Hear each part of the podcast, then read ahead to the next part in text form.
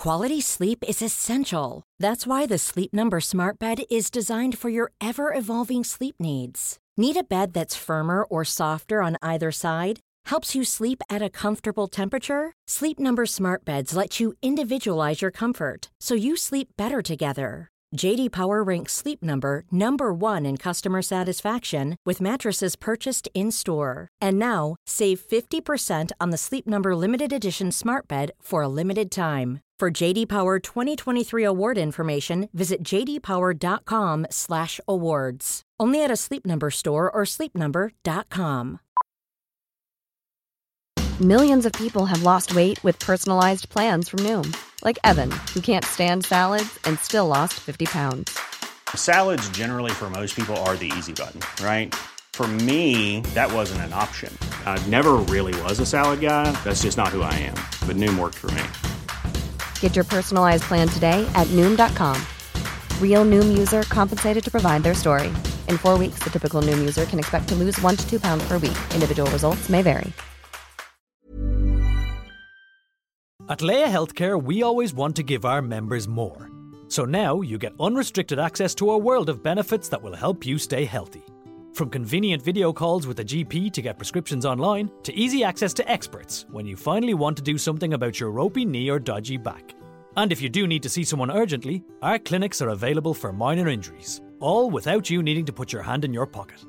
Let's stay on top of your health in every way. Laya Healthcare, looking after you always. Insurance provided by Elips Insurance Limited trading as Laya Healthcare. Laya Healthcare Limited trading as Laya Healthcare and Laya Life is regulated by the Central Bank of Ireland. Unrestricted benefits are available until the end of December. Fair usage policy applies.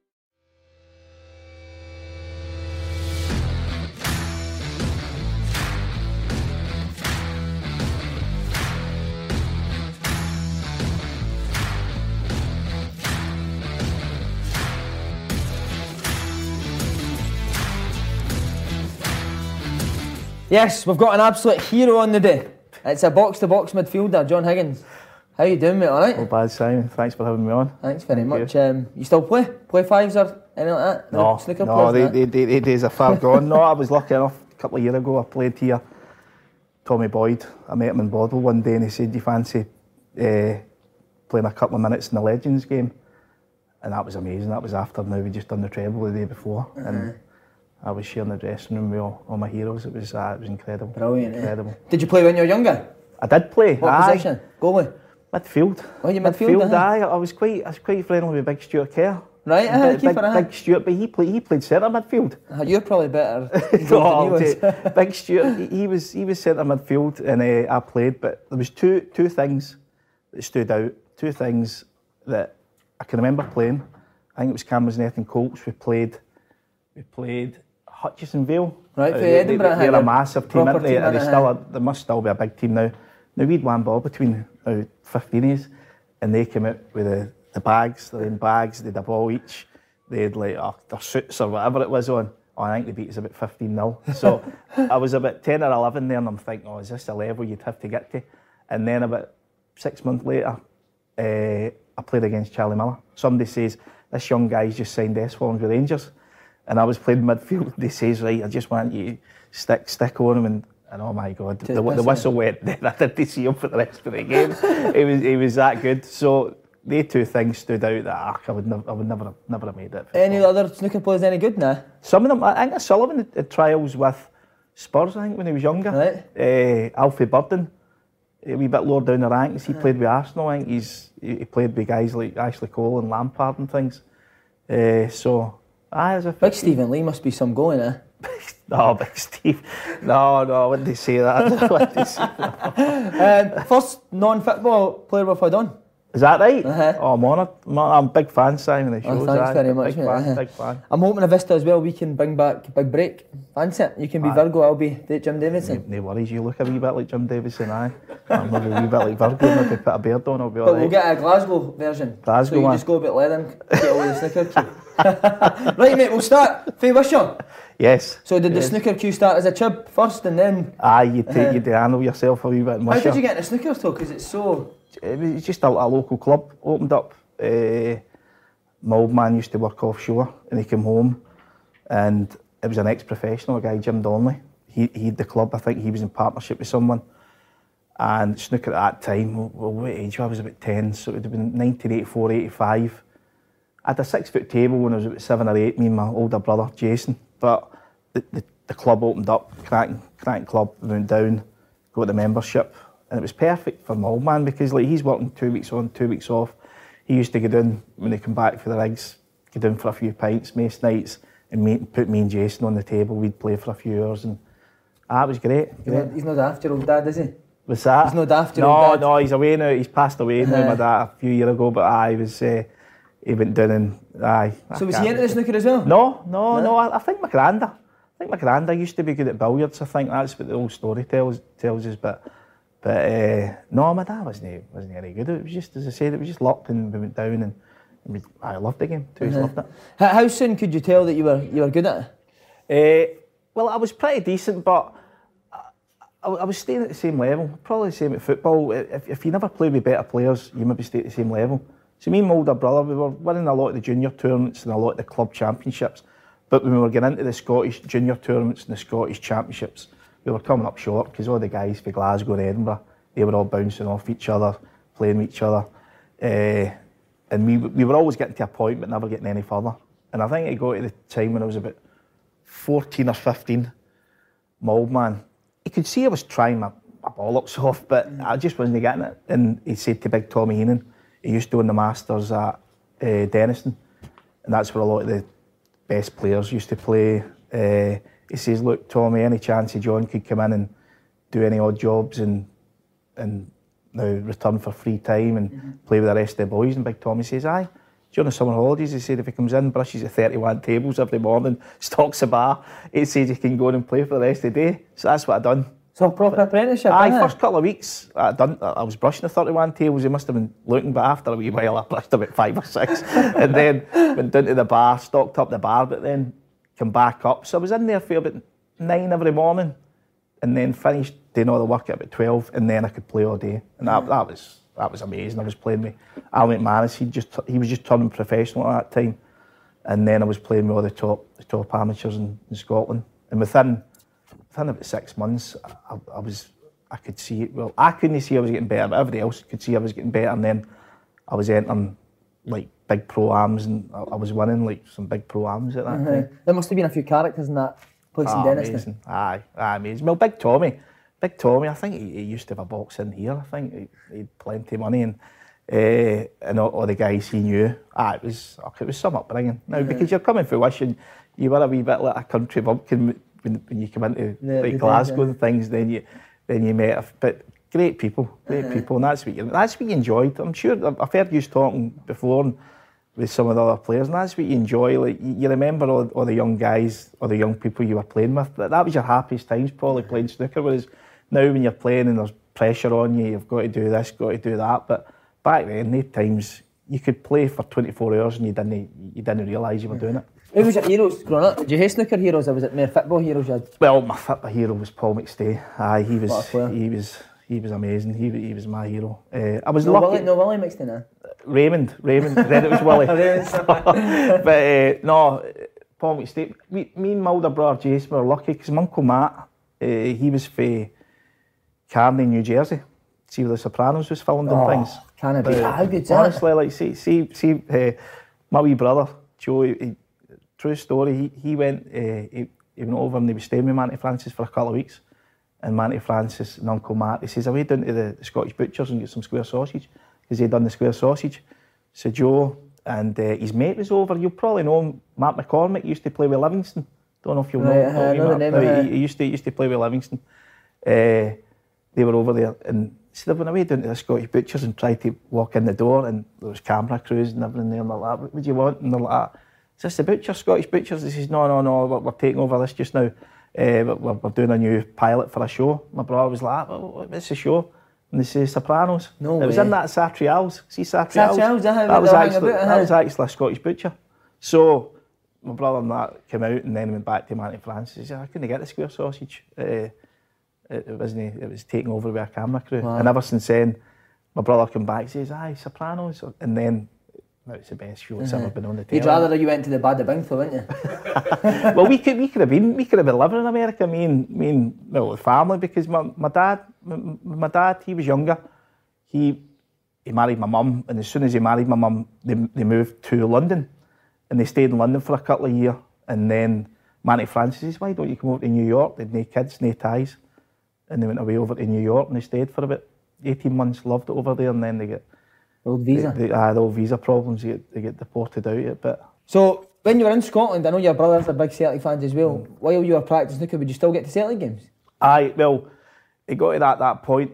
I touched on it earlier on there with my big brother Jason. He, he was a great snooker player as well, but he got to the age, he was about 15, 16, he was leaving school and he was going to work. And if it was a toss up between going to a snooker tournament or an Old Firm game or a Celtic game, he was going to the, he was going to the Celtic games. So just show you a sliding door moment. But at that age, I was still only about 13. So uh, I was still mad on snooker and things. But no, I, I was beginning to go to some of the games. He was he would take me to some of the games. Uh, and then obviously it was it was around about the time. Uh, well, it was coming up to the centenary year, wasn't it? Now I was I was 13 then, and they were the games that I was that I really remember the most. Uh-huh. Who was who was your brother's hero? Frank McAvennie. Oh, it used to be, used to be, it used to be Mo. Johnston. Oh, was it? It used to be Mo Johnston, and then there's a funny, funny story here Go for it. because obviously Jason at that time he was still playing snooker, partnered Mo Johnston at a charity snooker match against the late Davy Cooper and another another player, another Scottish like amateur, mm-hmm. and they were playing before the main event, which was Steve Davis and Stephen Hendry. Steve Davis and Stephen Hendry done a tour years ago when Hendry was just young, and that probably catapulted Hendry to be the player he was because he could probably see what he had to do to get better mm. than Steve Davis. So Jason and Mo Johnston were on before it against David Cooper. So Mo Johnston that day was Celtic were 1 0 down to Kilmarnock and they come back and won 2 1. And same thing again, they were 1 0 down to David Cooper and his partner, and Jason and Mo Johnston come back 1 2 1. So Mo Johnston was a hero. And then it transpired at the end when, when he come back and then he went to Rangers. I was in the house Jason's come running in for high school. He's ran right up the stair and he's got all his pictures with Mo Johnston started scissors through them. My mum, my mum had all the pride of place pictures as well, like with our sons with the snooker things. He's taking them out, he's ripping them. My mum's like, "Ah, what are you doing, Jason? ah, bloody hate him. and he, he ruined all the pictures. No, no, he's not got Not one got one memory. not it, got one memory because he, he ripped them up. The things football does to you. That's eh? amazing, It's ah, there you crazy. go. But uh, you turned pro in 1992. Aye. How did that come about? Great feeling as well. It did, aye, because as I said, like I turned professional about 18 months after I moved into Glasgow. And the way, the way it worked out, if you'd have said to me 18 months before, there was no way I'd have been ready to be a professional.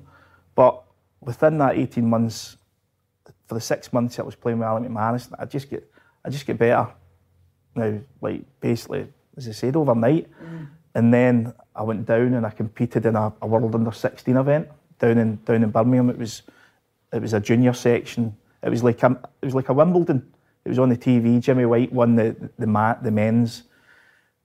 Steve Davis and someone else won the doubles, and I won. I won the junior. I, I beat. I think I beat Ronnie in the semis, and when I beat him, he started crying with his dad. and then, then I played Mark Williams in the final. I beat Mark Williams six one. So, but the junior section, junior section finished like a week before the main event. So, as I said, Big Tommy, who was looking after me at the time, now he, he was the manager of the Allen, he was beginning to look after me. He says, "Oh, you've got to get back up and play some junior events." I says, "Right, I'll go back up." But he says, "I'll take you back down so you get your trophy.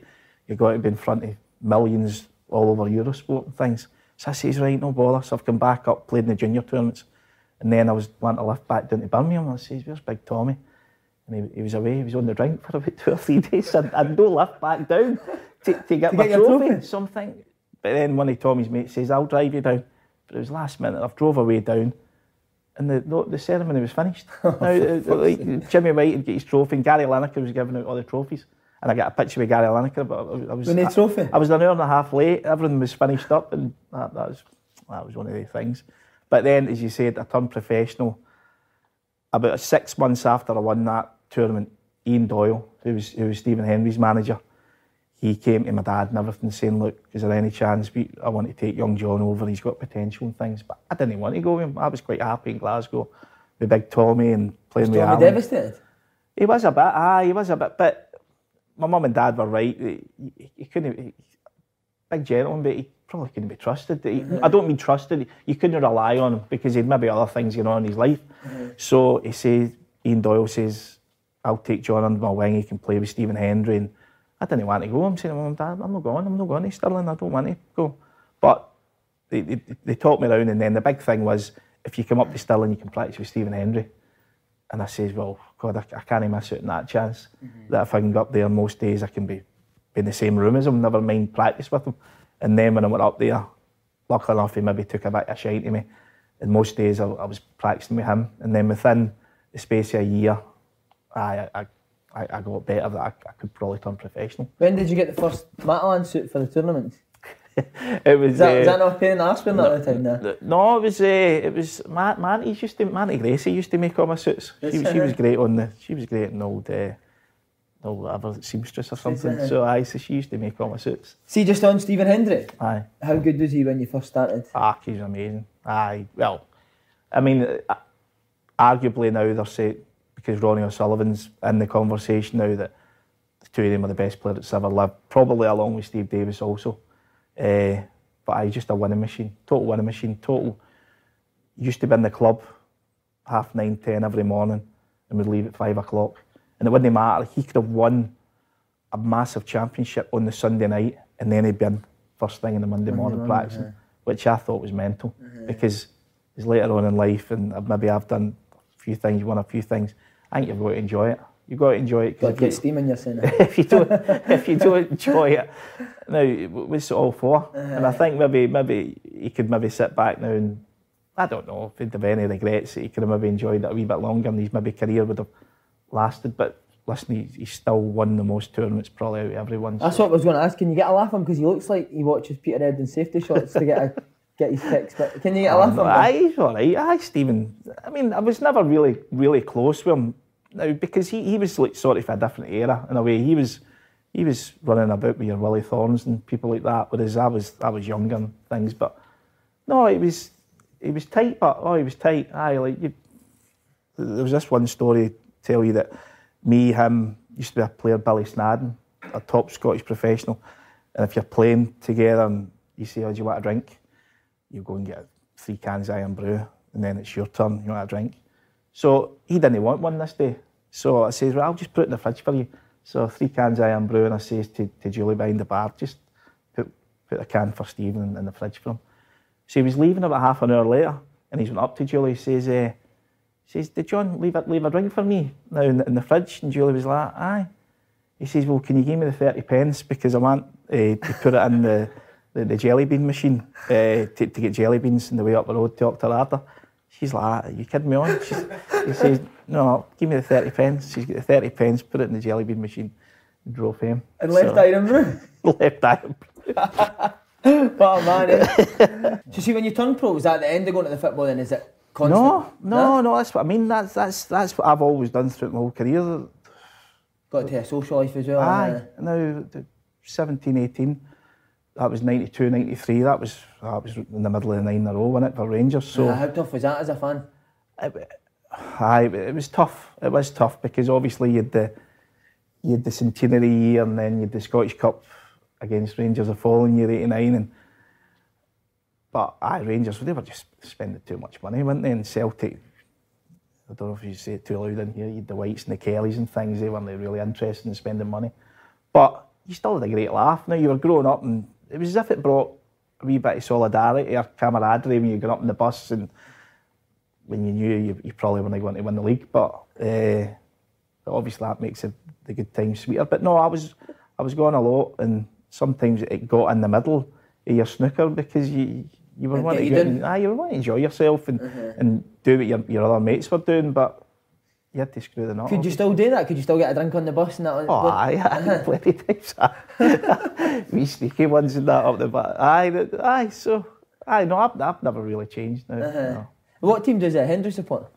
That's meant to be Hearts, isn't it? He's old man, God rest him. Now, he, he was a big Hearts fan, but I don't think Hendry was. I think he's running about with John Terry and people like that down in London now. I think he lives down there, so I think he's a Chelsea fan or something now. So, aye. But I, I think I think he, he liked Hearts, but obviously they were they were never doing anything. Uh, So could we just get a laugh about football? Was it? Not really with Hendry, no. Nah. It, was, it was mostly with with wee Graham Dott or, or Billy Snadden. He he was a Scottish professional right into Rangers at the time, so it was mostly that.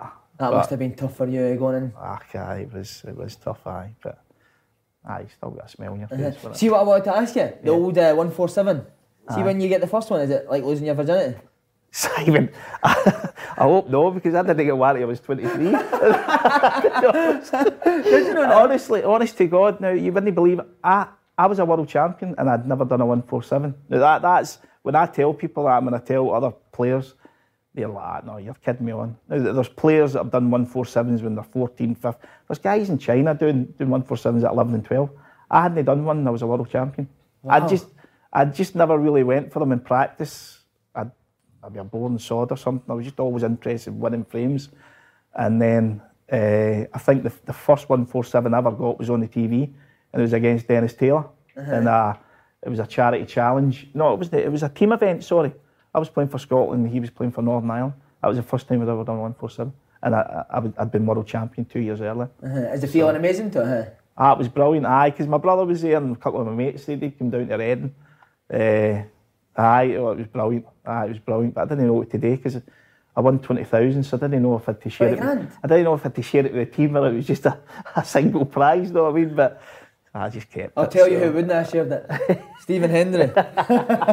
you won your first tournament at 19, 1994. Do you feel your life changed after that?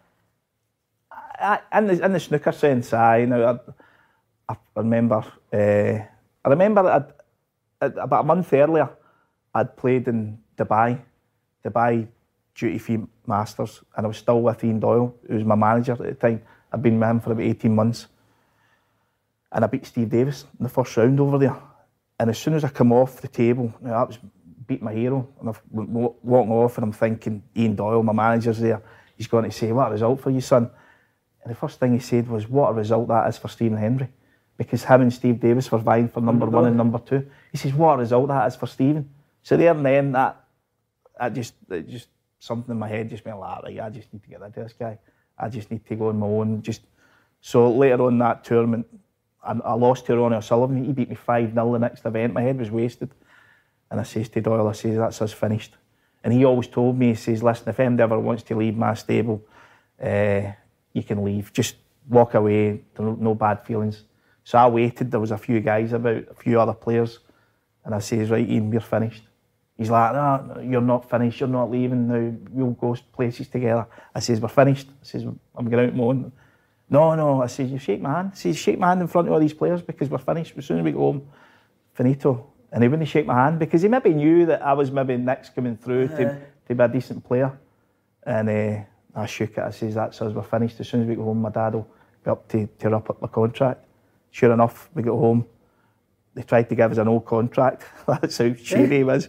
And my, my dad says, no, I want the new co- get the new contract out. So I ripped it up. And then a month later, I went down and won my first tournament. It was as if maybe a weight had been lifted, as if because I always knew that if, if I stayed in that stable, because Stephen was number one in the world at the time, I was always going to be number two. There was no way that I would ever, ever have been able to come through to be my own man. So I says that's us finished. And then, as I say, a month later, I went down and, and won my first tournament. That's quite a strong mentality at such a young age, eh? I, I, I just, I just, I, something just snapped, and I just felt as if, well, I'll never, I'll never be now number one player in the world if, if I stay in this environment. So I, I says, right, that's That's it done. See, when you beat like a Davis, is it is it like a Motherwell playing Celtic and Rangers? Oh, it was incredible. The, the, the, the, the first time, I think that was the second time I'd played him. The first time I played him at the Scottish Masters at Motherwell, and I got a wild card in to play him. And all I'd done was just sit and look at him. That's uh, he was just walking around the table, and I was just looking at him saying, I, I don't believe I'm actually here, playing my hero. And there was no chance I had of winning. But then the second time, obviously, you think, right, well, you've experienced that, you've got to try and block that out and try your best and try and beat your heroes. And then luckily I done it. How would the older guys, because I always get slaughtered for asking this, but how would the older guys with you as a young player, would they try and intimidate you or would they help you? No, most of them would try and intimidate you a wee bit. Would aye, most of them would. Aye, So it's a Eh, ruthless business, eh? aye, ruthless because you're, you're out there. You're out there fighting for. it. It's not a team event like yourself. It's it's ruthless and uh, always another story.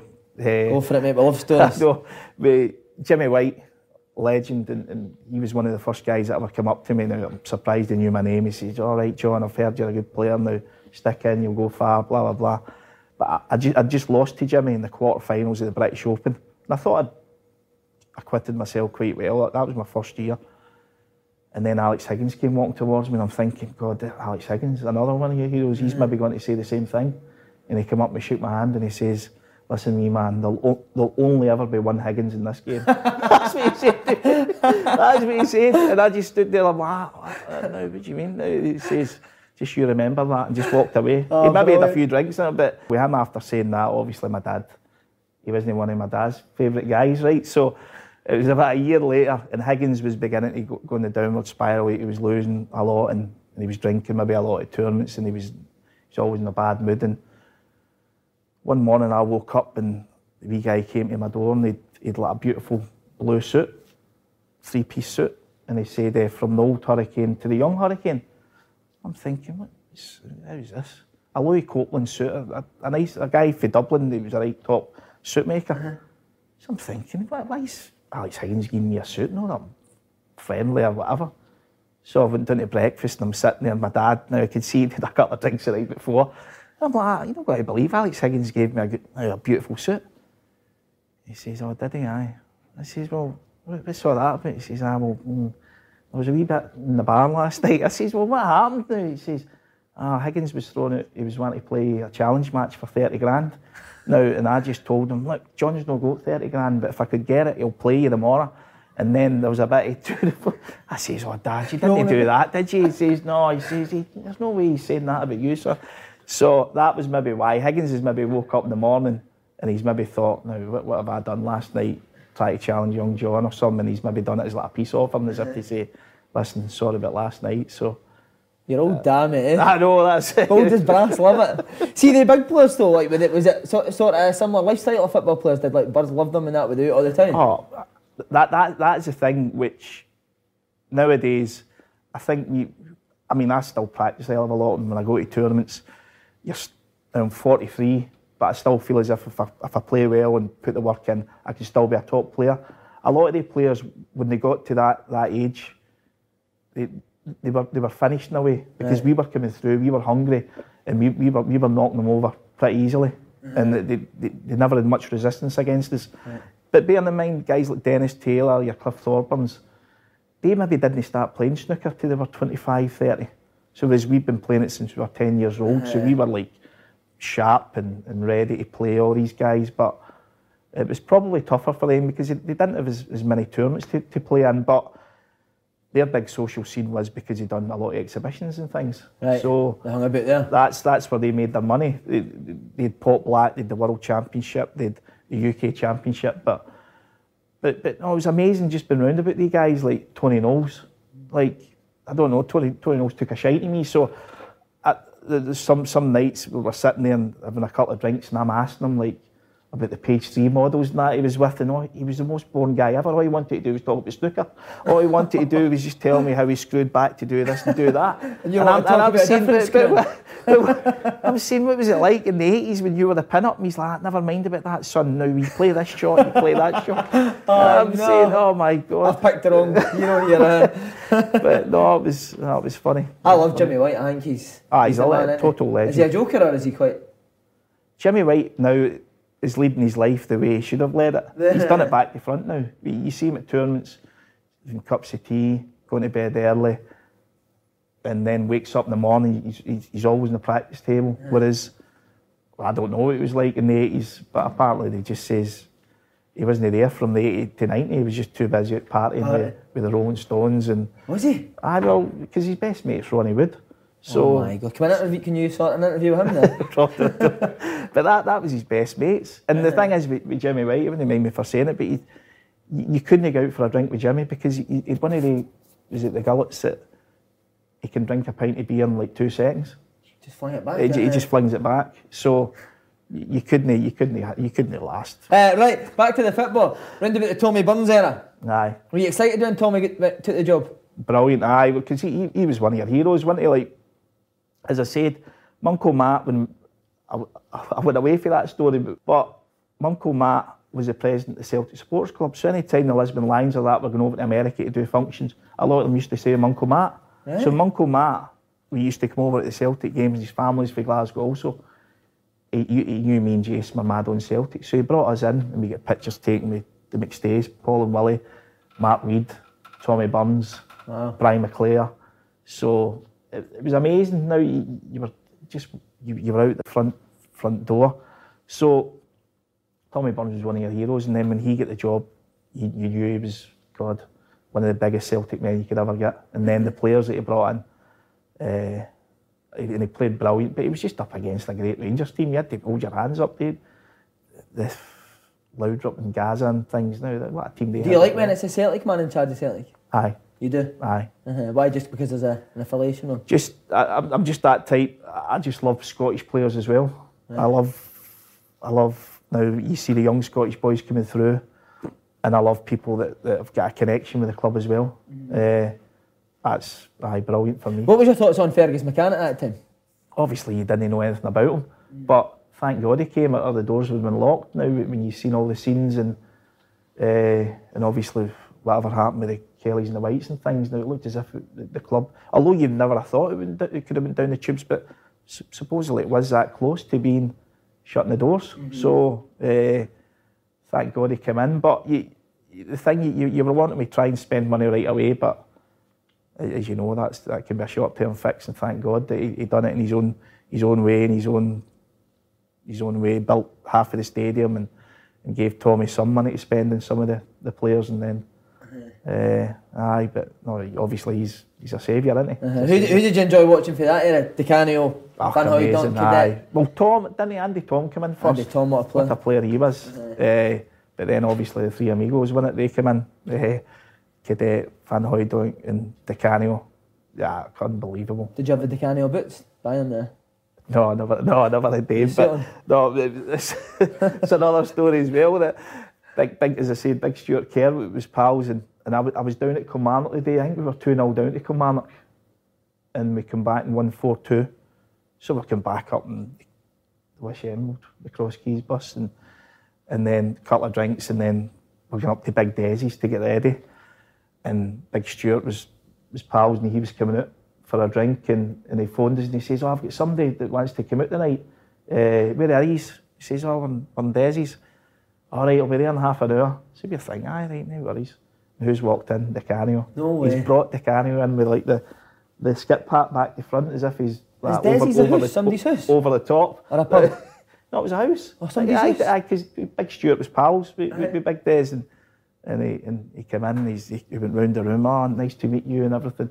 And then we went to Hamilton Palace or something. No But he- chance. he- honest to God, he get Did he get told. He get told. I get more what? Uh, he, he get told. He get told to. Uh, no, you're not getting in without the hat, you know, because he was gone bald, wasn't he? Uh-huh. He says, I, I need my hat. My hat goes everywhere with me or something. I think the guy says, all right, you can keep your hat on. But you walk in, as I'm saying, now Stuart Kerr, Uh-huh. Celtic goalie, a lot of people are on about him, but when Di Canio walked in, God almighty, it was like the Beatles or something. In the Hamilton Palace. In the man. Hamilton Palace, aye. Wow. Was uh, would Stuart Kerr get you all the tickets for the games and that then? Uh-huh. No, no, I've always always spent my own money. Aye, aye. I've always done that. That used to always sit over at the North Stand when it was built. Me and my two brothers. So Did you get fans coming up to you all the time at, at that stage?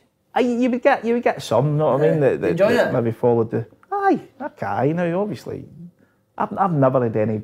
You've had a wee bit of bother in Scotland, but the majority of things, because obviously, I see what footballers go through. It must be torture in Scotland if you play with one of the either side of the, the old firm. It must be torture, but. Uh, no, I've always, I've always. What do you like as a fan? Do you slaughter boys? You do, I didn't used you? to slaughter, that's what I'm saying. Who'd used to Used to slaughter? slaughter big little Didier Agathe. I used to just shout, run.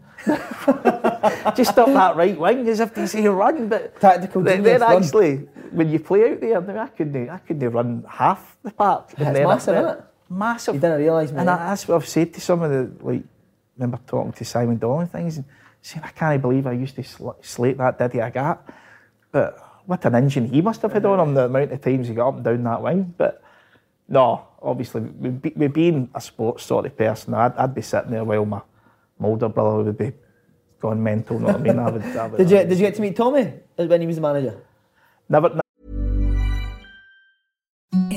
the softest sheets you've ever felt. Now imagine them getting even softer over time. That's what you'll feel with Boll and Branch's organic cotton sheets. In a recent customer survey, 96% replied that Boll and Branch sheets get softer with every wash. Start getting your best night's sleep in these sheets that get softer and softer for years to come. Try their sheets with a 30-night guarantee. Plus, get 15% off your first order at bollandbranch.com. Code BUTTERY. Exclusions apply. See site for details.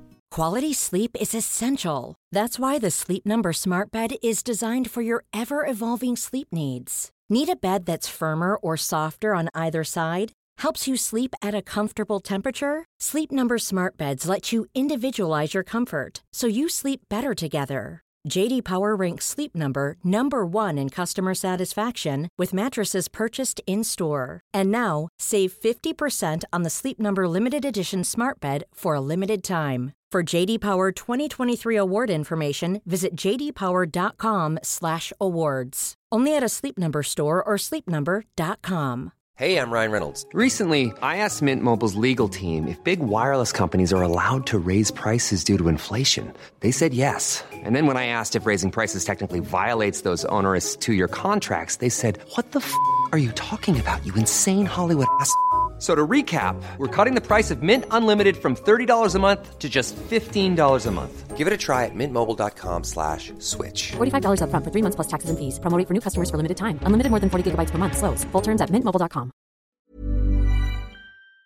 Never as a manager. No. Never as a manager. I, I can remember I met him. Uh, I came in and I was asked to present Gordon Strachan with a Remember when, if you win the league, you get the gold ball. Yeah. You always played the home games with the gold ball. I think you still do it. Uh, and Tommy was part of the, the coaching staff with, with Gordon Strachan. So I came in and got a couple of pictures taken. I don't think Gordon Strachan knew who I was. So, but then Gordon Strachan says, do you, want, do you want to come down to Barrowfield and we'll watch the boys train? I says, oh, brilliant. So I jumped in the car with him and Tommy and is it Gary Pendrey? Gary Pendrey, Gary uh-huh, Pendrey. with the- the so, tash. Aye. Uh-huh. So we're sitting in the car and driving down. Then we get down there, and you, you could even have been in the, No, the squad. have been No, did you not have been in the squad? so it was guys like Mickey Day and Big Steve McManus, and they were all they were all like training. They trained for about an hour, right, an hour and a half, and then they all jumped in their cars and come back. And they were having lunch, and I'm sitting there, and they says, "Oh, I'll just got my lunch with the boys and things," but obviously you're you're shy and things, and and then I'm, I was talking to some of them saying he's going back out to train. They says, "No, that's us finished," and I'm saying, "What?" He says, "Aye, that's, that's us finished now. Just a wee recovery day." Lazy bastards. eh? no, but it's- I'm thinking to myself, I'm, I'm in practicing my nuts off for like five or six hours, and they're, they're going down in maybe an hour running about the park. But obviously, I understand that there, there's things you're maybe playing a match and you've got to watch what you're doing. But I thought only only doing that for an hour. But How was it? How was Tommy's partner? Good. Oh, he was, he was, he was just slaughtering Gordon Strachan and Gary Pendrey. Aye, he was just slaughtering them in the car. And I think that was at the time, God rest him, I think th- th- there was stuff coming out the press or whatever, that, but he, he just didn't look, he just looked the same and he was having a laugh with everybody and oh, he was, he would have been brilliant to be working under. Uh, it must have been some day for the Scottish Cup final in 1995 when, when Tommy got his first trophy. Aye, no, you, God, you were delighted, obviously, for, for something like Tommy Burns. But for him he only got one trophy, but to be Scottish Cup, which I suppose is synonymous with Celtic, that and Big Hooijdonk scored the winner. Uh, you'd have loved him to get more, wouldn't you? But but at least at least he won. At Would that have been won. the best footballing wise team that you've seen at Celtic? No, eh, well, no, it's a, it's a, it's a no. but The, the best football team for me would be obviously under Martin O'Neill. You know what I mean? Right. That, that that would have been the best with your with your Lennons and your Suttons and Larssons and things. You know what I mean? They they were brilliant individually. I think like Cadete and Thom and uh, Hooijdonk and things, but.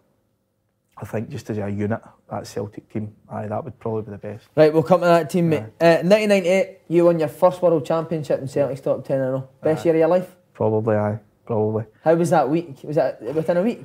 Well, I, w- I was playing in the final, the first day of the World Championship against Ken Doherty.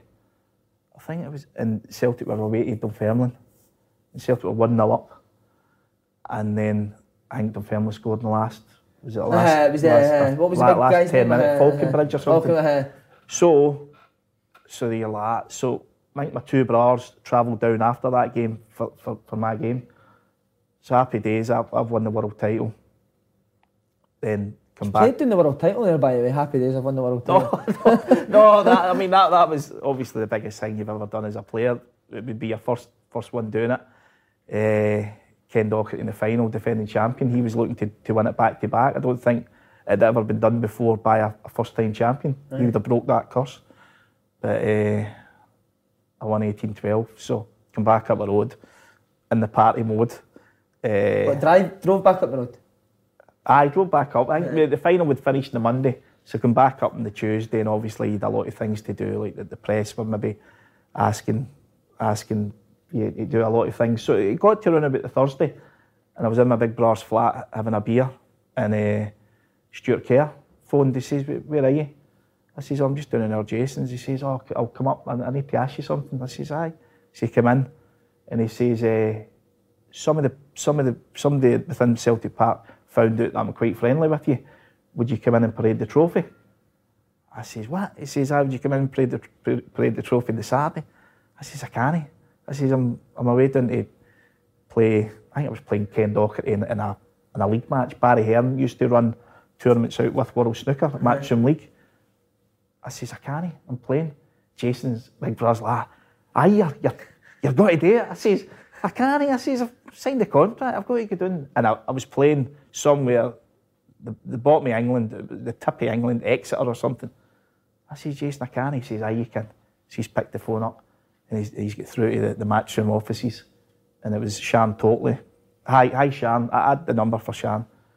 It's Jason Higgins here, Shan. Just to let you know, uh, John's meant to be playing on Saturday, uh, but he can't make it because you probably don't realise up here Celtic are maybe just ready to just win a historic league, league football league. This is Shan Totley. What are you talking about, Jason? So just to let you know, you'll have to go on the phone to Barry Hearn and let him know John can't make it. John will play two matches on the Sunday because I was playing one game on the Saturday, one on the Sunday. Shan's like, ah, no, no, no way Barry will go with that. But Jason says, well, tough. He's going to have to go for it. So just phone Barry, and this is my number. Get back to me in 10 minutes. so I'm sitting there, I'm like, oh my God, what's happening? So sure enough, the phone went 10 minutes later. Barry Hearn, he's on the phone to your Jason, it. What are you talking about, Jason? That can't happen. Who are you anyway? Are you, are you, are you, John, are you John's brother? Put John on. No, he's like, no, John's not here, but I'm, my dad's away. Anyway, he's not going. So John will play two games on the Sunday. Barry's like, ah, no, it won't happen. Mate. He'll be in breach of contract. And Jason says, well, tough. He's a world champion and he's been asked to do this. This could be like a childhood dream. It'll never happen again for the rest of his life. So tough. He's not coming in the Saturday. So it's up to you, Barry. So Barry Hearn say, right, I'll ring you back. Sure enough, half an hour later, he went like. He says, right, his game's changed to Sunday. He'll have to two play matches.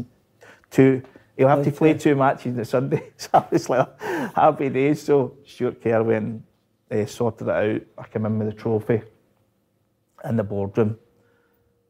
Billy Connolly's here. Wow. Now, Billy, now your hero, one of your heroes again, Billy Connolly's there. And he's come right up. Me and my wee brother Joe were there. He's come right up. He says, Ah, John, he says, I don't know if somebody said to him, that's that young boy that won the world title. But he come right up. He says, I'm filming a show over here. I was glued to it. He says, I loved it. He says, Oh, you're a good Celtic man as well. Brilliant. Fantastic.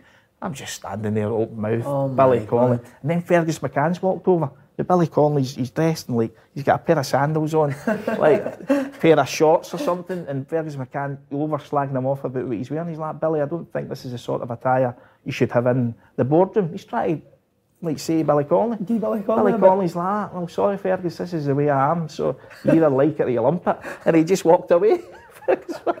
so me and my wee brother Joe were just saying, That's amazing. This can't get any better this this day. And then obviously Larsson scores.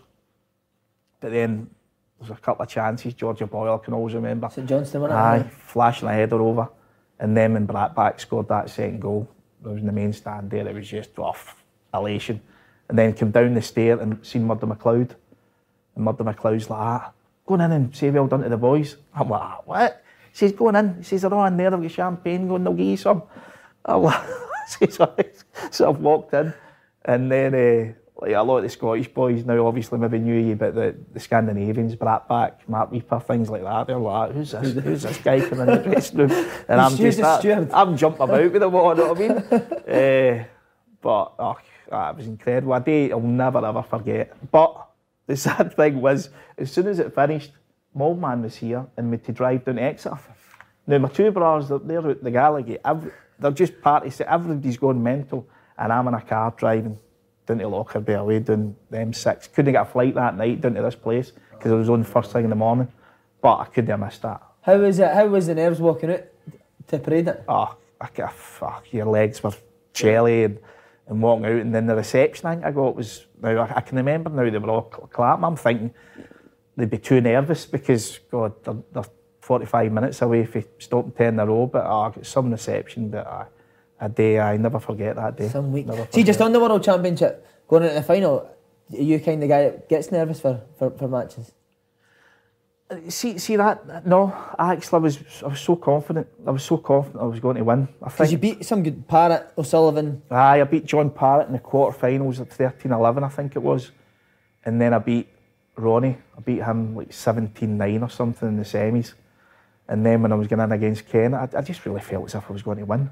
I don't know why, but I just felt as if the way I was playing, I, I, I really fancied winning. And aye, sure enough. Aye. Is it the best feeling of it? Aye, okay, it was great. And then your family and friends were there, and then the, the party and that after in the hotel. Like, I think there was like two busloads for Wishaw come down, and okay, unbelievable. Do you, does the other players party with you when you've won a World Championship? Is there anyone No, that you're particularly pally with? Nah? No, because they, they're, they're basically away home. So it's basically just the two players and their families and friends. And then the thing is, we Ken, uh, I'll probably tell you a story later on that I go on good with Ken and uh, his friends and family, they, they, they were partying with us as well. And it'd be the same about, if, if he'd have won, I'm sure we would have all been the same, just partying about partying as well. So, uh, so aye, it was it was great, great night. I was just going to ask you about some of the boys that you play play against, but first I get slotted to my banter, but I actually model it on one of your callings. I'll give you one guess.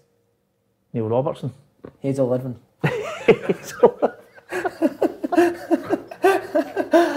Oh, she's great. She's she? brilliant, isn't she? she's brilliant. She's great on the telly. she's Uh, no, but Ronnie O'Sullivan, I, you and him are my favourite players. Love him. He's a character, isn't he? Aye, aye. he- I mean, as I said earlier on, him, he, he's vying with Hendry. He's, he's, in my eyes, he's, he's went he's went beyond Hendry just for his longevity and and just how good a player he is. Mm-hmm. He- he's aye. He's, Does he not give a no? He does, aye, he does. He, he, he, he- he's crazy. He is crazy. Is he but, crazy, but yeah? I've always got on great with him. I've, I've turned professional with him when I was 15, 16, and we've always had a sort of mutual respect, I think, with each other, know what I mean? Uh, but he's off his head. Mm-hmm. Aye, he's off his head. Like, talking about football and that, like, when I first met him, he was a Spurs fan. And then I think he got friendly, he was running about Ian Wright, and then he was an Arsenal fan. And then I think he was living in Liverpool for a wee while and he was running about with Robbie Fowler and then he was a Liverpool fan. so he was just one of these guys that I think whatever, whatever day he wakes up, he, he just does his own thing. But natural and genius, whatever you want to say, he's, ah, he's incredible. What the, the old left-handed thing? Can, can you do that as well? No chance. He can make maximums left-handed. Is that just a nat- is that just he's just born with that, think, or does he? No, does he, practice no, he had, he had to practice that. I think someone told me he was in the club like four and five hours a day, like for about two months, practicing left-handed. Mm-hmm. See, Crazy, yeah. yeah. And what an advantage it is when you're out there on the table if you can go down left-handed. But if you to watch snooker nowadays, a lot of the, the young guys coming through, they can all play left-handed because they all want to try to copy their heroes and hero Ronnie O'Sullivan, and they all practice left-handed, and, and a, a lot of them are all great left-handed. Here's a question for you. What, what's a harder opponent? Ronnie O'Sullivan at his peak or Stephen Hendry at his peak? It's a great ah, question. that. That is a, that is a great question. I. I, I would always just say Ronnie because I think when I used to play Hendry, Hendry would always probably feel as if he could beat me because he's seen me coming through as a young boy and he was maybe under a wee bit of pressure because as if to say, although he was the number one player in the world, certainly he's saying I'm the number one player in Scotland. So he would never play his best against me. It was as if, and I would never really play great against Stephen because I probably looked up to him too much and I held him in such a high regard that I, I never played well against him either. But I've played a Sullivan and there's been some times I think it's like you're playing a computer. I mm. played him once in the Master Masters final in London. He beat me 10, 10 2 or 10 3. And I said to him after, I said, I thought I was playing the PlayStation there. He was just that good. Uh, Uh, did- is he quite up himself? No, No. up, no, no, up No, himself. no, but no. Is he, does he have a bit of a laugh at how good Oh, he is? he, he will laugh. No, he's like, yeah, you're off your head, you nutter now. no, no, he, he's one guy that for all the talent and things he's got, he, he, I don't think he really believes in himself that much. Right. I think you'd maybe get that way. I, I, I don't know. A lot of sportsmen that they maybe talk a good game, but deep down they're, they're not that confident. Uh-huh. But Hen, uh, Sullivan, no, he would never. He would never.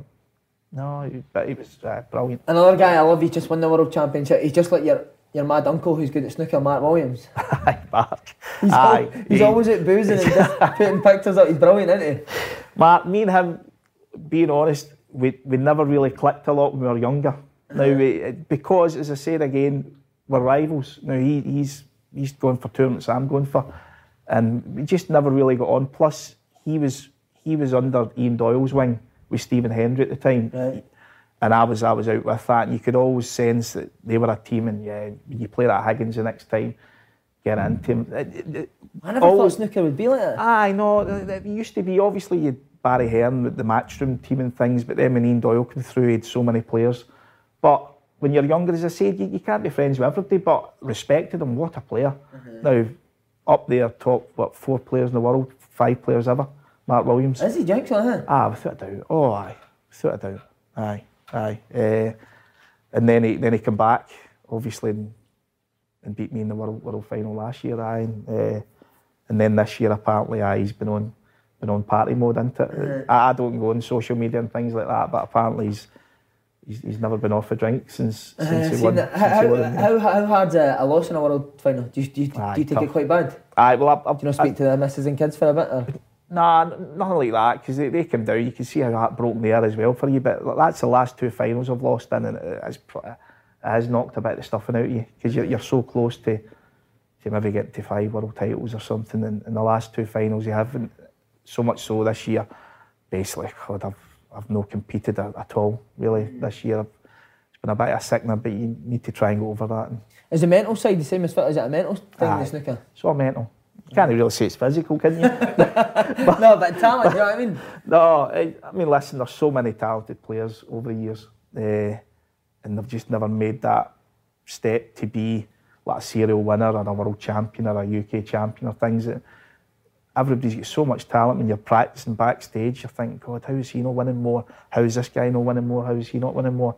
But it is, it's between the years when it gets down to the nitty gritty, and that's what separates maybe the, the great players for the good players. See, uh, see, like losing a world final, Aye. would that have been easier when your dad was around? Would he would be the one that would, would, would get you back up and get you back practicing again? No, really. My dad was never really that that side. He, you see other dads come into the dressing rooms and try to say to their players or, or whatever. My dad wouldn't know what to say to me. He'd come in and, "How you feeling, son?" And I'm like, I'm all right, dad. Right, just just leave me alone, right? Okay, just stick in." Now, because you're under pressure, you know your you know yourself. Uh, I've never really had a coach or a mentor or, or anything. Uh, so I would I would just have my own like thoughts and then get back out and try and play. And maybe that's something I would look at. But you obviously miss them that way when you come out and you get beaten, you're you're devastated, you're going up the road and you're having a wee talk. But Or when you need somebody to batter Alex Higgins? Aye, that's that's, that's exactly. Oh, aye, you miss them, of course you do. You miss them all the time. But, but see, when you would win world championships, would, would he be? Would that be the best for him? Oh, I- I- God, you, you- you're a dad now yourself now, and if any of your kids do, like if my kids do acting things and, and they might be a lead part in a show, you- you're the proudest guy in the world now. You, you, could, you couldn't wait to tell your pals, oh, my son was, was, was the lead part of a show there. Whereas it must have been great for him that he could go down the pub or he could say his pals now, like his, his son was a world champion once in his life, you know what I mean? It, mu- it must have been good. Amazing. World number one ending Stephen Hendry's eight-year reign. How did that change? Was, was everyone desperate to beat you when you're, you're world number one? No, not really. No, I, I, I, it was a big thing, obviously, taking over for, for Stephen uh, as the number one player. But at that point, I didn't look at myself as if I was number one because I was too busy fighting against guys like Stephen Hendry and Ronnie O'Sullivan and Mark Williams and and great players like Ken Doherty and Alan McManus. And then you the young guys coming through, Paul Hunter, Matthew Stevens.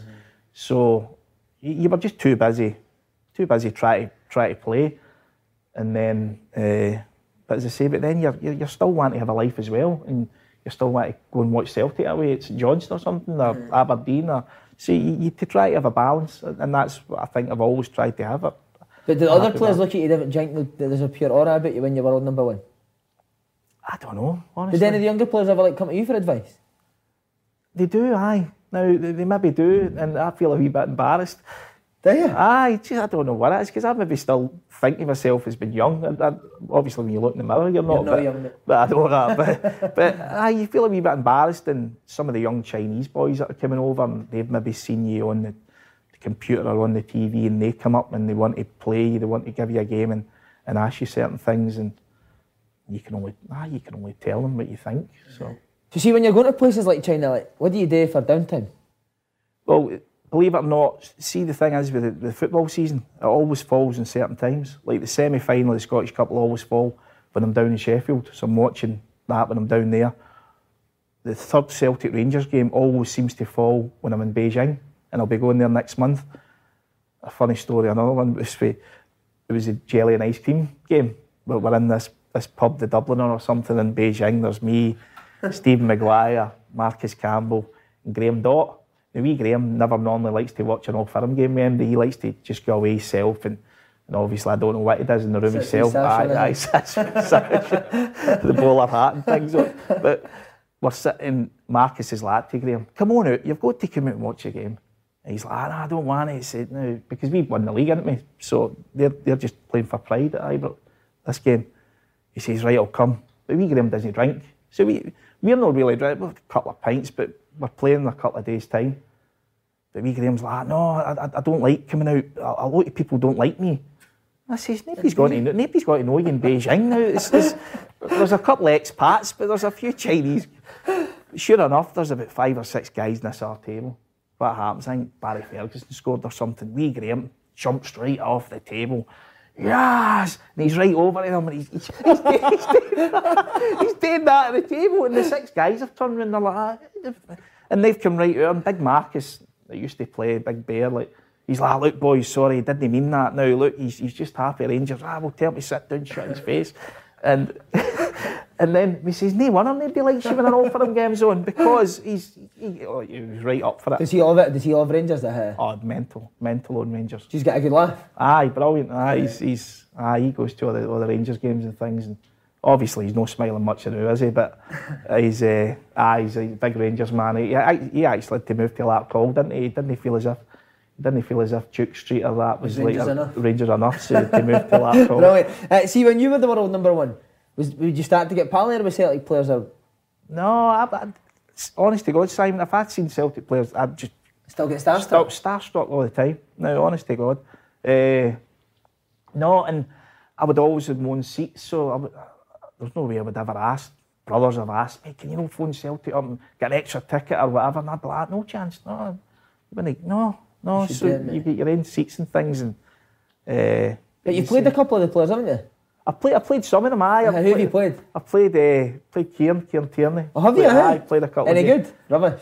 He's not. He's not great, but he, he, I've, I've got. I've got a shot on my phone that's one of the best shots you'll ever see. Somebody took it while he was playing me, and well, what a shot it was! Unbelievable. And I've played uh, like Steve McManus, that, uh-huh. Stephen Pearson. Played played a few of them. Uh, but you see, if I seen them now, I, I would get tongue tied and bit like yourself a day, Simon. You used to play with Celtic. what about like uh, the Lambert and Larsson era? They were big in this snooker, you know that? They no, used to play every morning. I, I didn't know, no. I, I, well, I'd heard that there was a pool table. Table, or uh, they had a big uh, tournament. And uh, aye, they, they, they, were, they were meant to play the pool and things. There's one man I want to see you play at pool, Tommy Gravesen. Tommy Gravesen. I've heard your stories, ah, but I'd love to meet him. Aye, it was just through there, the pool table. Is that right? But if you beat him, you will headlock you for about two hours. right, the team that you loved, the Martin O'Neill years. Aye. Is that the most exciting period being a Celtic Aye, fan? What did you love about them? They just everything. Everything, power, pace, skill. Aye, brilliant. You like Martin O'Neill as a manager? Brilliant. Aye, brilliant. Had an aura I think, I think for that for that team, for that team, he, he, he was perfect for them. I know he, some people can slate him and say maybe plays the same way, rigid or three five two, or gets the wing backs and big guys in the box and things. But oh, what, what a team that was. What about what some of your best best games for the Martin O'Neill? That European Cup run, obviously. Aye, well, I, I went to I went to three of the games away. I went to went to Stuttgart away. Eh? I went to Blackburn. I nearly, I nearly got trampled with a horse now because I was me and my dad. I was actually at a tournament down in think it was down in Birmingham or something. I travelled up, playing at Blackburn that night, and then I travelled back down the next day. I was playing at eleven o'clock the next day. I thought I was playing a donkey, and he beat me five one. so, uh, and then went to Liverpool. Did you go to Liverpool, that did must have been Was one, the one of the best games I've been. Are you behind the goal when Hartson scored? Behind the goal when Thompson's put the free kick underneath the goal, underneath the wall, and then I was right behind the goal where, where Big Hartson's bulleted it in. Ah, it was crazy that night, brilliant. Then Boavista, I think I was down at Sheffield. I always, I just always felt as if we were going to win, even though you were getting into the last five minutes and you hadn't scored. I felt they were a poor team that Boa Vista. And then I was, I went to Seville. Aye, Larsson scored against Boavista, didn't he? Was he did. was he your modern day hero, Larsson? no, Big Sutton. Was it? Oh, Big Sutton, I love Big Sutton. Good player, wasn't he? Oh, big Sutton. Could play anywhere, Oh, couldn't anywhere. Centre half, could play him odd time in midfield or up front. He was perfect for You me. like him on the telly now? Aye, he's good at the telly. Aye, he just does it to wind people up, doesn't he? Some of the things, but oh, Big Sutton, he, he was my player in that team. Obviously, you had Le- Lennon and, and Thompson and Petrov and McNamara as well. And okay, aye, no, it was what a team, what a team. Did you like the European away games? How'd you like going them? Brilliant, aye. Atmosphere. Brilliant, brilliant aye. Uh, was that with your brothers as well? Aye, And aye. your brothers still go now, didn't Oh, they? they still go now. Aye, they're, they're over. They're, they're, they're still in Valencia as we speak. Uh, so, aye, okay, great days. See, just on the Seville run, was it maybe after the Liverpool game that you thought they could get to the final? I thought after after that, I thought it just depended who we drew, and I thought we drew the best team, Boavista. I, I didn't think they were a great team, but then obviously we, we drew obviously Seville. What a, what a, what a day. Did you ever think Celtic would you'd see Celtic in a No. European final? Never, No. never. Any of your dads or grandads at uh, Lisbon? No, no, my dad, he, he wasn't at Lisbon. Uh, no, but no, when we went to Seville, that, that How was the great. trip? Brilliant. Started, started. Uh, obviously, we came into Glasgow Airport, and then my dad, my dad used to play play with Motherwell. My dad, dad was a good, Did he, good yeah? player. I left that now, so I'll tell, tell a story now that his his best mate growing up was Tommy Gemmell, God rest him. Uh, That so my dad went for a trial at Fir Park, and Tommy Gemmell was like that to my dad. True story. I'm not. Uh, can I carry your boots, Higgy, into into the, into the ground? And my dad said he had a box. He put the boots in a box. He says, aye, aye, if you want. So he, my dad went for a trial at Fir Park and he, go, he got in, he played a few reserve games. So my dad used to call Tommy Gemmell Hamper Boy. Right, he says, oh, Hamper. now, just obviously, for Craig Newk, he grew up. Now, my dad says, the games they used to have, you'd the Baker twins, Joe Baker, Gerry Baker, and you'd all these different names for that era. He says, what players? But he says, Tommy Gemmell, wasn't he? Wasn't he anything special? But he says he was a worker. He'd be doing, he'd be doing sprints or the different parts and things, and obviously got to where he was, being a, a European Cup winner. So we, we're, at, we're at the airport, and all the Lisbon Lions, they, they were at a certain wee bit, but like the, you'd Willie O'Neill, you'd Big John Hughes, Joe McBride and things. So I was talking away to them and I was telling them, I says, oh, my dad used to used to play with Gemmell. So like, oh, you're joking, where is your dad? So my dad came on, talking away, and my dad's like, aye, Big Gemmell. He says, Hamper Boy. He says, I used to call him Hamper Boy. right? So as we've left, we flew out and we were staying at Jerez, which was about an hour drive away from Seville. So we were out there for about two days. So they were flying out to Jerez as well. So as we've touched in in Jerez, every day as you do, you get into the, the terminal and everybody needs a toilet. So my dad's in doing the toilet. Who comes in? Gemmell, big Tommy Gemmell. Higgy, what were you bloody telling them?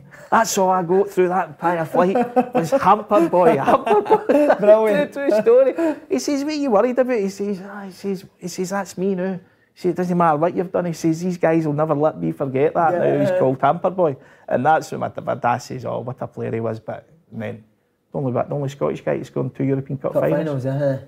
Brilliant? They're also humble as well, aren't they? That's what I mean. Now, when you, see them, and that is true. Like for guys like me, when you when you meet some of these guys like Bertie Auld, Bobby Lennox, Jimmy Johnstone, Billy McNeill, gosh, as it's, that's, they are like mythical people to you because you just seen them on like the black and white film and things. I seen me ten thirty meeting Ronnie O'Sullivan. That that looked awkward. I then. seen that. I seen that. I don't think Ronnie knew who Bertie was. You know what I mean at first, but I, I certainly knew who he was at the end of it. I think. But, but Just no- on the final, what are your memories?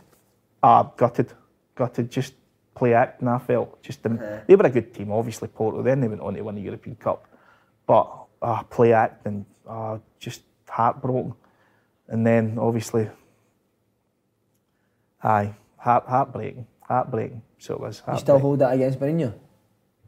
Ach, nah, that's the, that's the way they are, isn't it? You know what I mean? Like the the sort of how they like the Italy and different places in Portugal and but no, heart heartbroken after it. The amount of fans over there was unbelievable, though, wasn't it? Well, I've come out after the game and I've lost my brother and my dad and my father-in-law, and I thought I'm never getting the bus back to Jerez here because you know the amount of buses that were out there. That I says I'm lost now because it was just buses, buses, buses, and I'm thinking and there's no mobile phones about mo- But luckily enough, I ran out my brother and then we, got on the bus back to Jerez. So it was, Would that have been your best trip following Celticsville? aye, probably. I think just the whole the whole thing going to going to be a European Cup final in the sun. Uh, something that you didn't think you'd ever see being a Celtic player, uh, being a Celtic fan. Now the way money was coming into the game, but I think obviously we just get into the end date because I think guys, as you say, like Sutton and Lennon and Thompson coming from England, they, they were good players down there. Know what I mean? There's no way you could get them nowadays. That type of player leaving a, a club like Chelsea and that to come up here and play. Uh, and I think I think I think we Proper players. done well. aye. Right, mate, back to the snooker. Right. Won your other World Championships between 2007 2011. Was that the best period in your in your career? Probably, aye. Why? Probably. I think maybe just screwing it up more. I think because you're a dad, more responsibilities in snooker. As you were getting to that that stage, probably 2007, you're you're you're hitting your 30s and you're beginning to say that you might not have now a, a lot of time left in the game because supposedly around about your late 30s is the time when you're you're meant to be going over the hill and, and past it. So I probably knuckled down, probably more than most at that period. And what, just practice more? Just practice more, aye. Where do you practice in the house? No, I practiced at Dennistoun in, in Still Glasgow. in aye, I'd, I'd moved to different clubs, but I always kept on going back there. That was always like your spiritual home sort of thing, and it was just down the road for Parkhead, wasn't it? So, uh, You treated like a hero when you went in there? no, no, No? the guys, all the guys were in there would slag you rotten. No, aye, aye, which was great now because it kept your feet in the ground. Okay, and last question, your snooker future. Can you get a fifth World Championship? I'd, I'd have to be honest and probably say no. Come on, man. have to- no, because I, I've- I've been I've been there the last two years and I, I was I was close. Maybe two years ago against Selby was my, my, my best chance. I think I was 10-5 up on him. That was maybe my best chance. But who knows? Do you still sit and think about the defeats now? No, no, no. Not like that, no? Nah, no, no. Listen, you win what you win, you lose what you lose. No, I don't. I don't look back with regret with anything. No, no, I don't. How many more years do you think you'll do it? I think I think I can play for a few more years. I think if I, me and some of the players like Steve Maguire and Anthony McGill, we've just got a, a new unit in Glasgow that we're, we're going to put our own tables in, and we're going to play with each other, bounce off each other, and get back to the way we used to be in the club environment. And hopefully that can that can keep you interested for a few years. Aye, so. I think you'll do it. I think you'll get fine. John, it's eh? been an absolute pleasure. No, Thanks but very I much. thoroughly enjoyed Cheers, it. mate. Thanks for having you. me on. Thank you.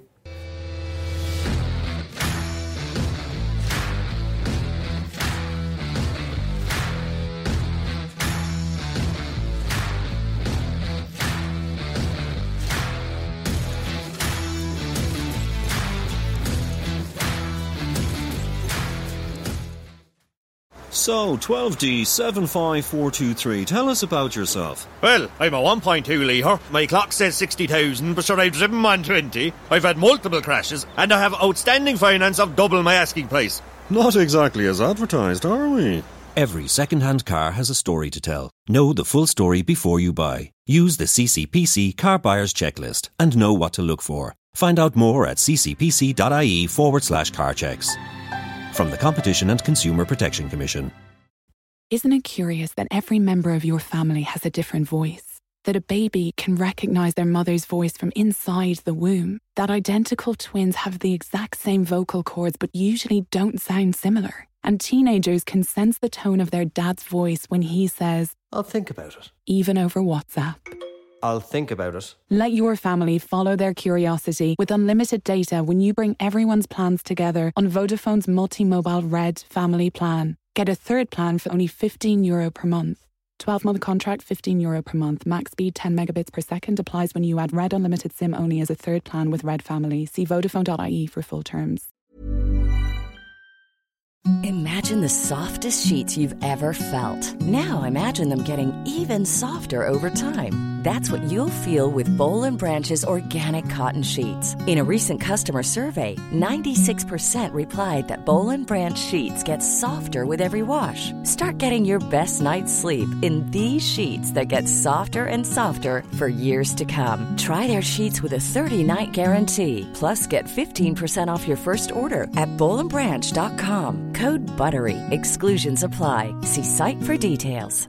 Hey, it's Paige DeSorbo from Giggly Squad. High quality fashion without the price tag. Say hello to Quince.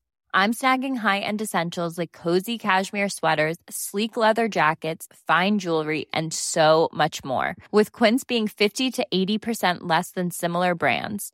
And they partner with factories that prioritize safe, ethical, and responsible manufacturing. I love that. Luxury quality within reach. Go to quince.com slash style to get free shipping and 365 day returns on your next order. Quince.com slash style.